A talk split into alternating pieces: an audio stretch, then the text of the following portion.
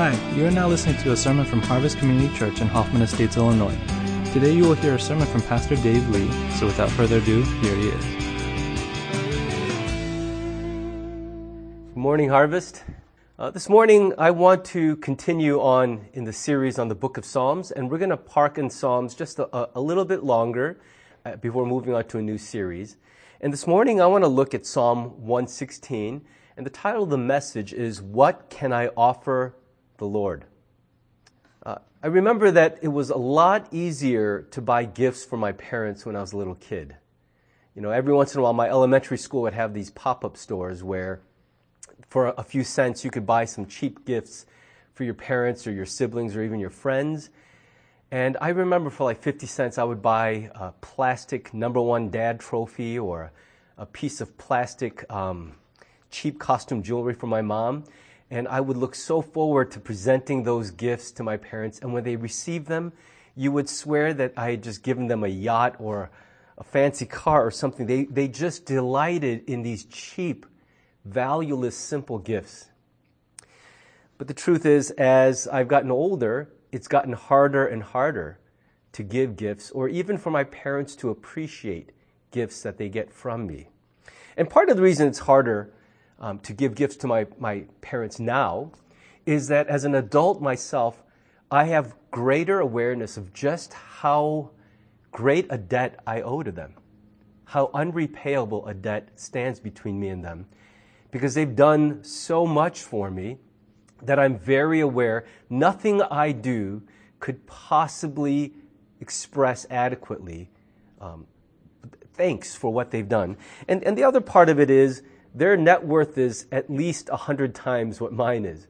And so even if I made a grand gesture and did a huge splurge, there is not a single gift I could buy for them that they couldn't buy more easily for themselves.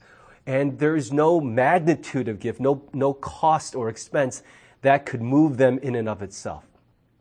They're just wealthier than I am. And so what do you get someone who could buy everything they already need or want for themselves? I think the psalmist who wrote Psalm one sixteen could really relate to the tension I feel. And that, that tension is especially heightened now in May through June, because in the span of two months I have Mother's Day and Father's Day, and I have my dad's birthday. And on all three occasions, I just have no clue what I could possibly give my folks. We don't know who exactly wrote Psalm one sixteen, but we know a couple things about this person for sure. And one was that he was in serious trouble. If you look at verse three, look at the descriptive language the psalmist uses. Death wrapped its ropes around me, and the terrors of the grave overtook me. I saw only trouble and sorrow. Have you ever been in trouble like that, where it felt like ropes were entangling you and pulling at you, binding you? You felt like you were being dragged under and just drowning in your troubles. I think most of us have experienced some kind of trouble in our lives that felt like that, left us feeling totally helpless. And it says in verse eight that he cried out to God in the midst of this distress, when death seemed absolutely certain. And he says this, he has saved me from death, my eyes from tears, my feet from stumbling. He cries out to God in his distress when death and destruction seem absolutely certain, and God saves him. And he's so moved by this experience. And if you've ever had that experience where you you're sure it was the end for you, this is over, nothing is going to be okay after, and then somehow by a miracle, God delivers you. You live to fight another day, and things start to get better. And it's such a moving experience to come so close to destruction and then escape, be delivered from it. And the psalmist, in his relief and his thanksgiving, wants to do something to offer to God an expression of what he feels inside. Now, if you've ever been delivered from that kind of trouble, you know exactly what the psalmist is feeling. He's overflowing with emotion, but he's not really sure what he could possibly do that could be adequate. And so he asks in verse twelve the question that I'm going to frame the entire message around this morning. And it's this simple question, but so profound. What can I offer the Lord for all that he has done for me? I mean, what do you give to a God who has done more for you than you could possibly ever repay? What do you offer to a God who made everything, owns everything? How can you possibly give him an offering that could adequately express what you feel or what he's worth? I think the answer might be found in the fact that my parents delighted more in a fifty cent trinket than they would today in a five hundred dollars gift. Something about that childhood gift reveals to us the kind of offering we can give God, our Heavenly Father. So in this psalm, I see several gifts that the psalmist is able to offer, and I want to share those with you this morning, because I think we will all find ourselves not just in that kind of trouble, but also on the other side, that God has actually delivered us from our troubles. And we're going to feel what the psalmist felt. We're going to want to do something, say something, give something that expresses to God what is bubbling up inside of us. And here are some great suggestions for the kind of things we can offer to God when we're in that place. And the first is we can offer him the gift of prayer. Now, before you groan over that and feel like, oh, of course, it's going to be prayer. It's such a, we hear the word prayer and we think duty. We think hours spent on our knees just trying to come up with something to say. But I love the way that in verse one, the psalmist just opens up with this exuberant declaration of love for God. He says, I love the Lord because he hears my voice and my prayer for mercy. You know, as a dad, I truly appreciate it when my kids tell me that they love me. Uh, it doesn't happen that often, and if I'm being honest, mostly they have the word "to" at the end of it. They say, I love you too, which reveals that usually I'm the one who says it first, and then they're responding. But once in a while, they do say, I love you, Dad, and they volunteer that unprompted, and when they do say that, it touches my heart really deeply.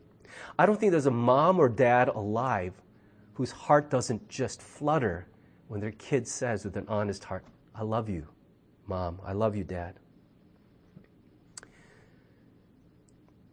Just like with earthly parents and earthly children, we don't just love because it's bubbling up in us. So often the love we feel is a response to love that we've received.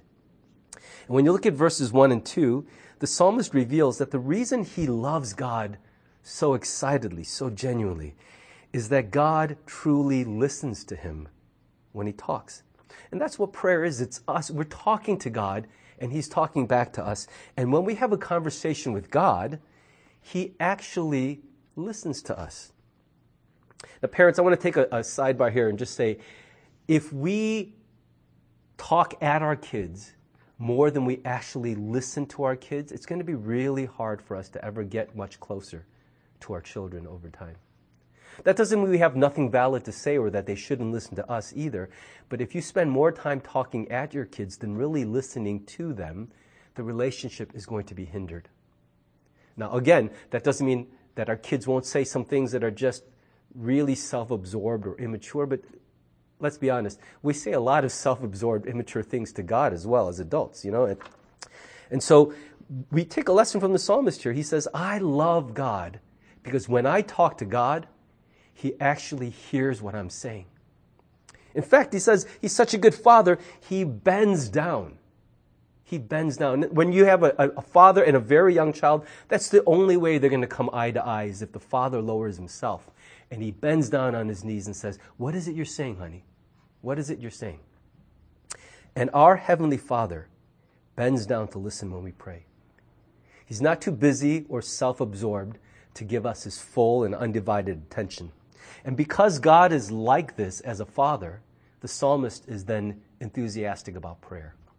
I don't think we're ever really going to love praying to God until we see what kind of father he really is. When you realize that this Heavenly Father doesn't have his arms crossed, isn't daring you to say eloquent words that will get his attention, but when you realize he is the kind of father who, when you begin talking to him, he will pause and he will hear you. When you realize he's like that, then you'll be able to say things like what the psalmist says. He says, I will pray as long as I have breath. When's the last time you felt that about prayer, about your prayer life? But the truth is, when we realize what kind of Father we have in heaven, then it unlocks something in us that wants to talk to him more. I truly believe, even this is true even of teenagers, every child longs for a relationship with their mother or father. But when there is conflict, when there is something blocking that relationship, it's painful for both sides. If you've ever parented teenagers, you know that sometimes it feels like they really don't want anything to do with you. I don't think that's true. Even when I was a teenager, I did want a relationship with my parents.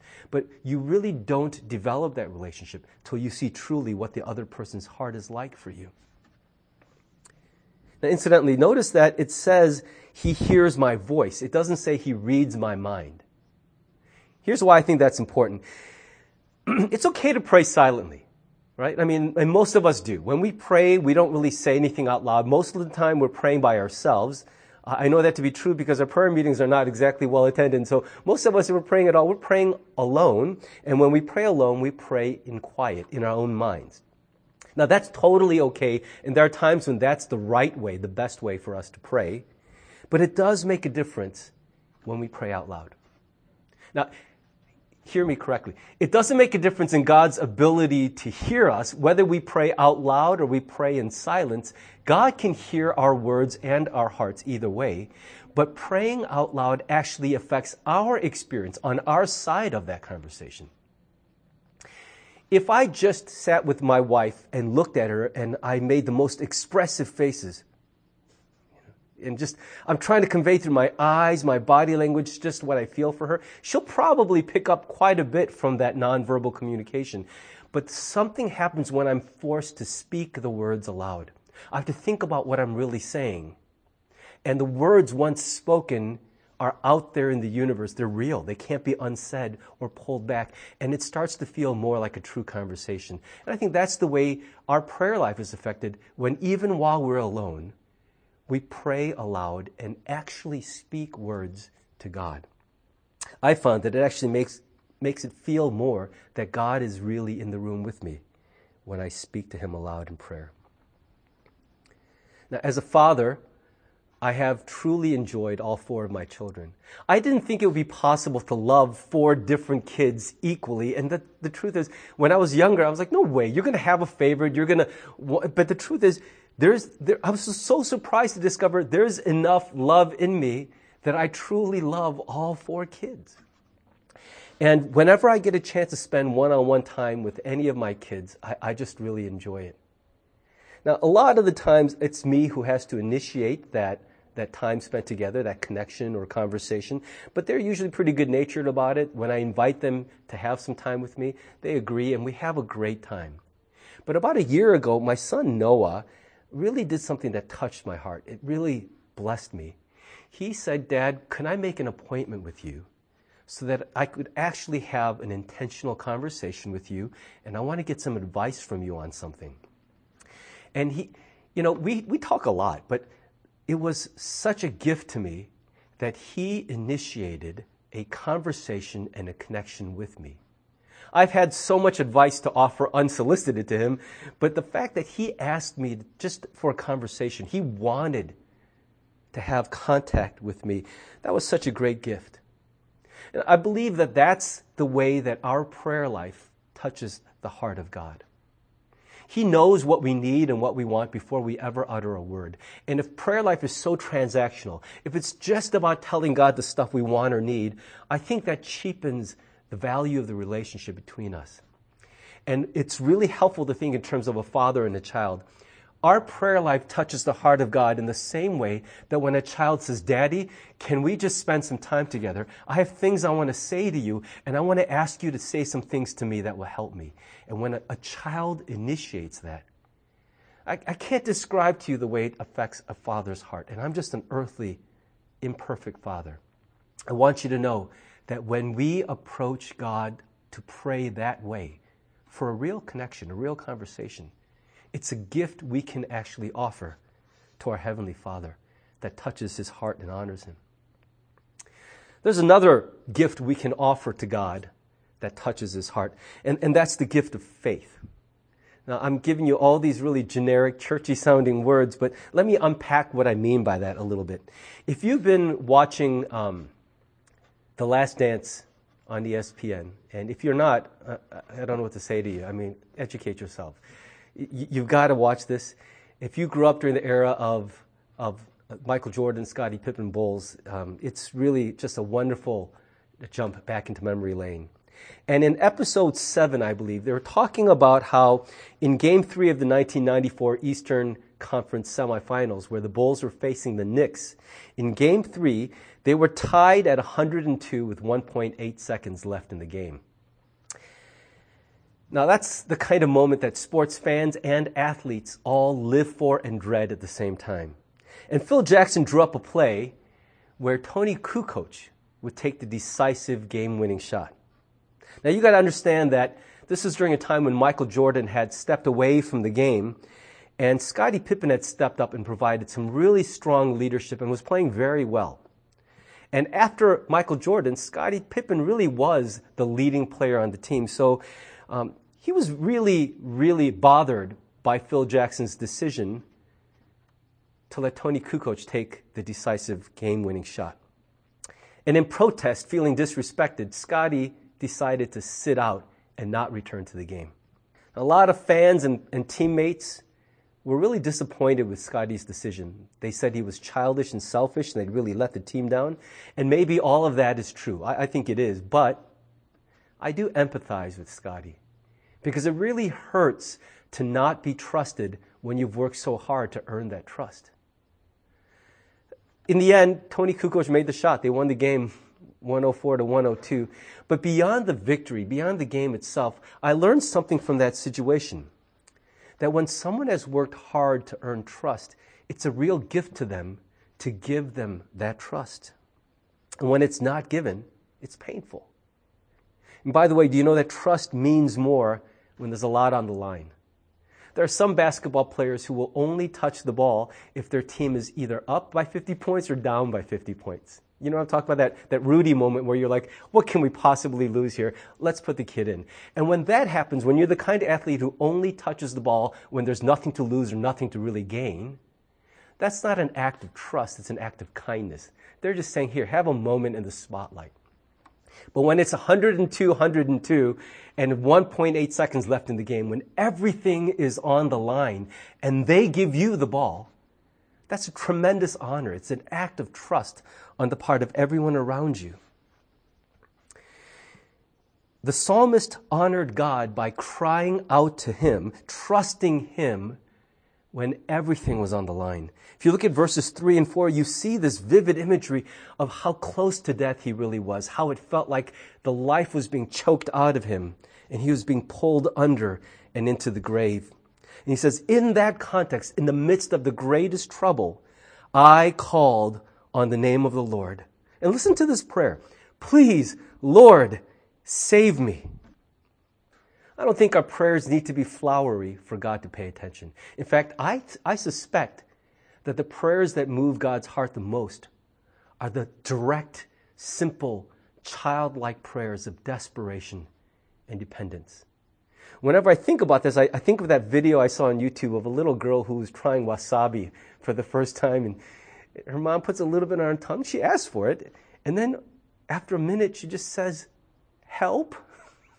And I don't know why that's so cute to me, but seeing her her frightened eyes and her distress, and all she says is, help, it just awakens anything in any parent, like just this protective instinct to come down and rescue. I don't think we need flowery language for God to hear our cries for help. I believe that what he wants most is just an honest expression, a simple expression of desperate dependence on him. And when everything is on the line, who we turn to or what we turn to to feel better, to find hope, that is the thing that we trust. That is the thing that we honor. So in his desperation, he cries out this simple, beautiful prayer, please, Lord, save me. Now, verse ten, and especially in the N I V, I think captures this well, reveals for us that the psalmist doesn't just pray this out of desperation, but it re- reveals that he prays this because he has a deep trust in God in spite of his ongoing affliction. He says, I trusted in the Lord when I said, I am greatly afflicted. You know, sometimes when our suffering continues, even while we're praying, we're, we're very quick to say, you know, maybe prayer is useless. Maybe God's not paying attention, and I'm going to stop. I think trust doesn't really have a shelf life, does it? Um, what it says is, because my affliction hasn't ended and I have no other hope, I'm going to put my full trust in the only one who actually can do anything for me. He doesn't have to respond to me on my timetable, but in the end, when I have no other recourse, I will trust God, because who else do I have? He is the only one who can actually save me. Here's what faith or trust looks like. Imagine that you're stuck in a sketchy part of town, and the last train out leaves at eleven p.m., and I told you, don't worry about it. I will be there to pick you up at like eleven, maybe eleven oh five, but I will be there to get you. And let's say I arrive at eleven oh one to get you. In that one minute before the last train leaves, and you're stranded there by yourself, that decision you make is what trust looks like. Because in the end, that train right there at the station is a certain tangible thing. If you get on, you will get out of that dodgy part of town. But if you let that train leave, all you have left is my word, my promise that I will be there to come get you. See, trust is most visible when it's all we have left. And I believe that's the kind of trust that is such a gift to God. When we offer Him our faith, we're not just saying, well, let's see what happens. We're saying, I believe in you. You've told me that you'd come to deliver me. And even if you don't deliver me from this, I believe you will deliver me in the end, even after this earthly life is finished. I won't abandon you because my affliction continues. I will trust you and stake everything on your word that you have earned my trust. I love what the psalmist says in verse seven. He says this, this trust, this faith that we place in God isn't just a blind faith. It's not a rolling of the dice. In verse seven, he says, let my soul be at rest again, for the Lord has been good to me. I think that is one of the most important verses in the whole psalm. What he's revealing is that when we place our trust in God, and we'll have to do this as a choice again and again and again, it's because God in the past has shown himself worthy of that trust. I've often thought about that movie fifty First Dates with, uh, with Adam Sandler and Drew Barrymore, where it's exhausting to be in a relationship where every single day you've got to start from scratch again, where everything you've done, good or bad, is completely forgotten, and you're a stranger to that person all over again with the start of every new day.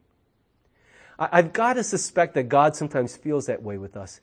It, it doesn't seem, it seems like no matter how often He delivers us, rescues us, takes care of us, even all the days that we continue to breathe and eat and have a warm place to shelter, He so rarely gets credit for all of that. We're much faster to seize on the times when it feels like He's far away or He's let us down than all the times that He's earned our trust. And so when you have especially a, a, an overflow in your heart of thanksgiving and relief, and you want to give a gift to God, one of the greatest gifts you can offer to your Heavenly Father is the gift of ongoing confidence and trust in Him, because He has yet once again earned the trust that you place in Him. Let me end with this last point. There's a third and final gift that I believe I can find in the psalm, Um, that we can offer to God when we want to express something to Him. And that is the gift of our testimony.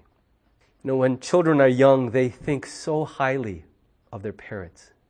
Little boys have arguments that sound like this. Yeah, well, my dad could beat up your dad. My dad could eat a dozen donuts. Oh, yeah, well, my dad could eat a dozen dozen donuts. And you know, I think some dads probably could. But what I love about those childhood arguments is how blindly, how absolutely little kids believe their parents are the greatest beings on the earth. And one of the heartaches of being a mom or dad is that as your kids grow up, you watch yourself shrink in their eyes on an almost daily basis.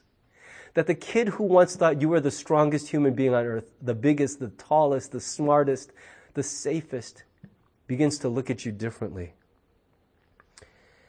I believe it honors the heart of God when we continue to boast in Him as our Heavenly Father. Now, I know, I have no illusions about myself. I know I'm not the world's smartest man or fastest man or strongest man or any of it. But when my children expressed that confidence in me, I felt so touched in my heart by that vote of confidence, by their absolute conviction that my dad can do anything.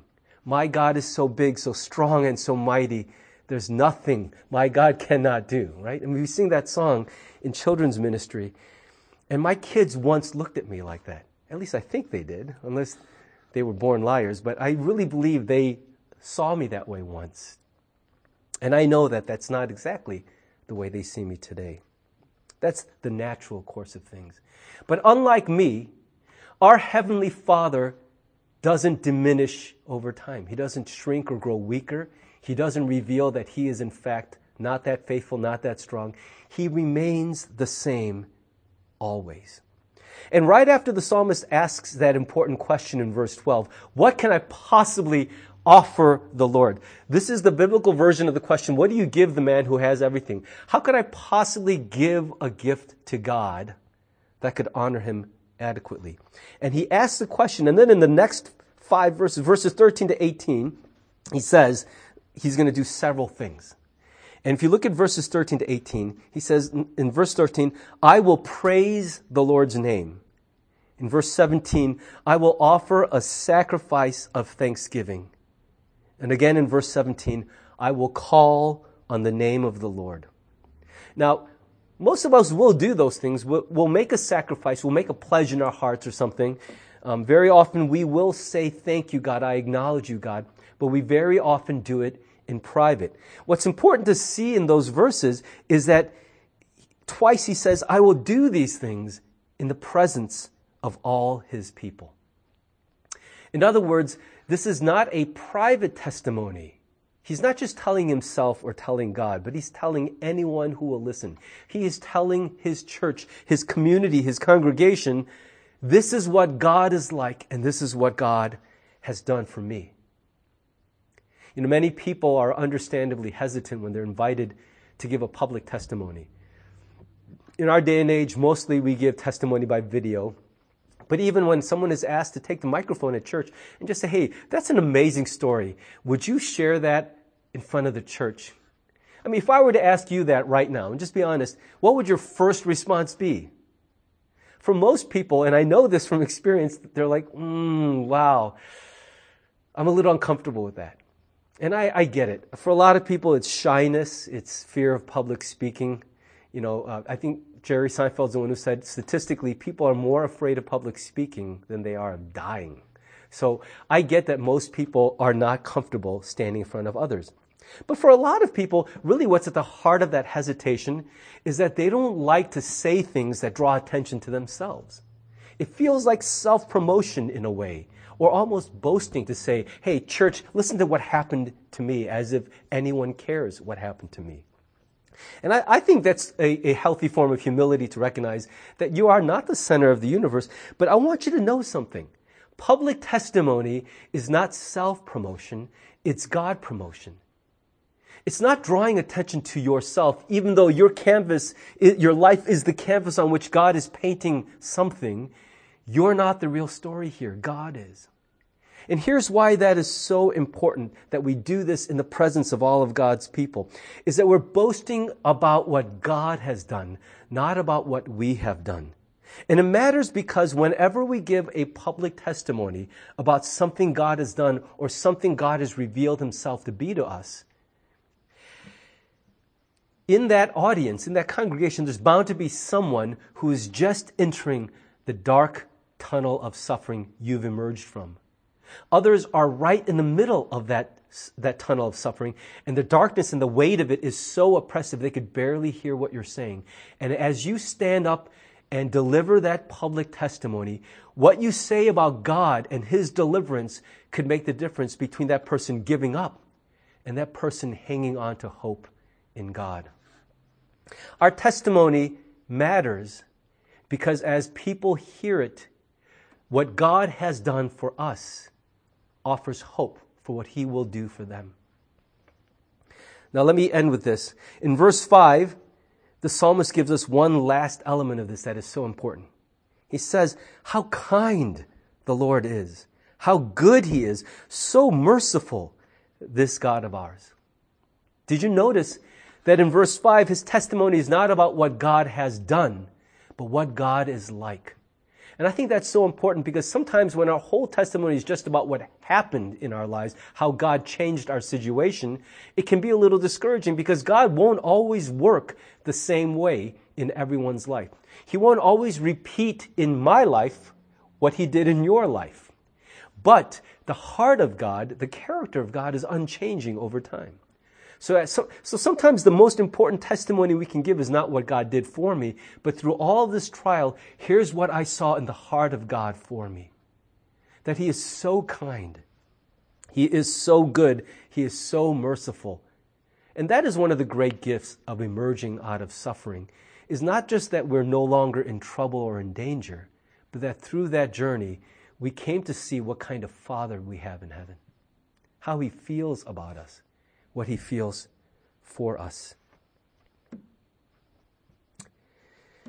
It's natural when God is kind to us to want to do something or give something that expresses how we feel for Him. And, and I really believe that we, uh, when we feel that way, can learn a lesson from the way any child honors or gives gifts to their earthly mother or father. The same gifts that honor earthly fathers honor our Heavenly Father. You know, we can give the gift of prayer, which is, it, it's such a gift when a child approaches a father and says, I want to spend time with you. I want to have a conversation with you. And it's one thing to respond, but what a gift when we approach God to say, can we talk? I have things to say, and I want to hear what you have to say. And we can give the gift of trust to say, God, you have done so much to earn my confidence in you. I want to just place my full trust in you, especially now when everything is on the line. And we can also give God the gift of our testimony. Like a young child so confident in his father to say, I'm going to boast on my daddy in heaven. I'm going to let the world know that the, the Father I have in heaven is the greatest Father anyone can have. And I want to boast publicly because I want everyone to know that no matter how dark it seems, you also can have the same Heavenly Father. And He is so good. He is so merciful. He is so kind to us. In a minute, the praise team is going to lead us in a final song. And, you know, I really believe the first step of expressing uh, gratitude is to acknowledge that God actually has been good to us. I don't believe we can properly thank God unless we really acknowledge how good He has been to us. And so as we get ready to sing this last song, I want to encourage you to think about the many ways God has been so good, so merciful, so kind to you over the years. And from that place, invite Him to say, God, how can I express something to you to acknowledge who you've been to me? After that last song, I'll be back to give you a final word of blessing. And then, and then invite you into some time of reflection and discussion. May God give you a clear memory of all the ways He has been kind to you. If you're in trouble, may God be the one in whom you place your trust, and may He deliver you from that dark place.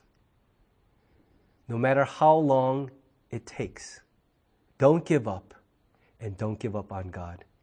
He will justify the trust you place in Him. And as He has delivered us again and again, may He give you a heart that overflows with a desire to offer Him something, express something that honors Him and touches His heart. This week, as you live out your life, I encourage you to find time to offer God the gift of prayer and the gift of your trust.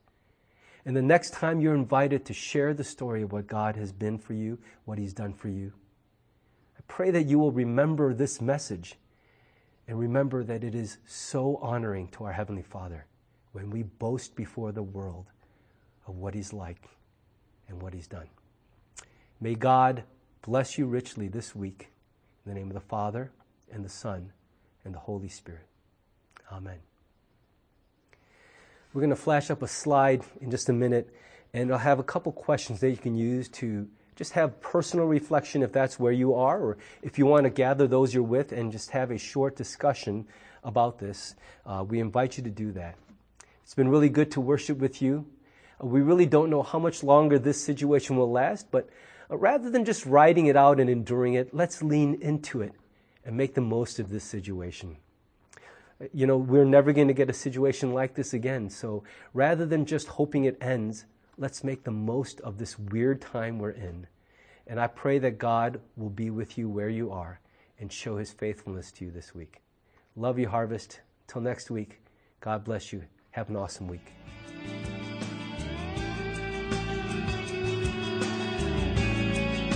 Thanks for listening to the sermon from Harvest Community Church. If you would like more information or have any questions or comments, check out our website at harvest dash community dot org. Thanks for listening.